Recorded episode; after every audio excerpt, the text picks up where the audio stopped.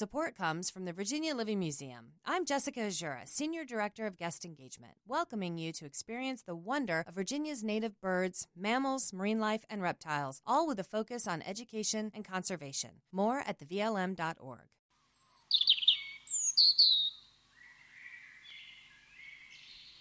And a good Sunday morning to you. Welcome to our Bird Notes. Dwight Davis with you.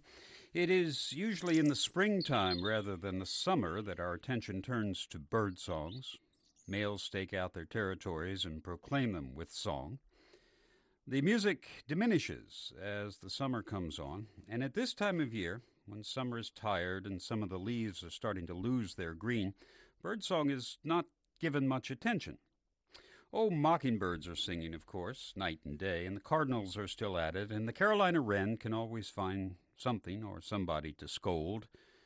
The red eyed vireo spends his summer in constant monologue high in the leaves, and the nondescript pewee also chimes in, even in this late summer season.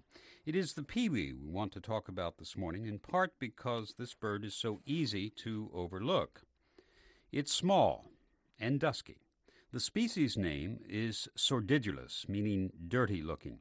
The genus name of the pewee is shared with some other flycatchers and also alludes to the bird's appearance. It is contopus, meaning short footed.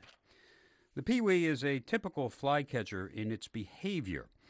It will sit quietly on a branch in the woods, waiting for an insect to fly by, and then dart out and snap it up, and then return to the branch and await another morsel. The bird is sparrow sized, about six inches long, dusky olive brown above, whitish below.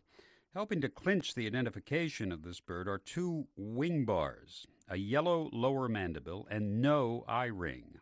These field marks will help distinguish it from other flycatchers, notably the phoebe, as well as the identification defying Empidonax flycatchers.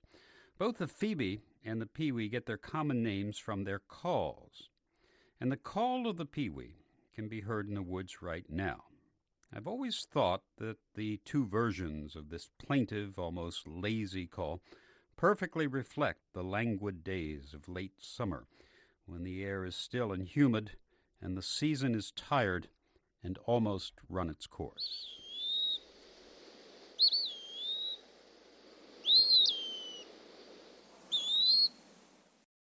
Support comes from the Virginia Living Museum. I'm Jessica Azura, Senior Director of Guest Engagement, welcoming you to experience the wonder of Virginia's native birds, mammals, marine life, and reptiles, all with a focus on education and conservation. More at thevlm.org.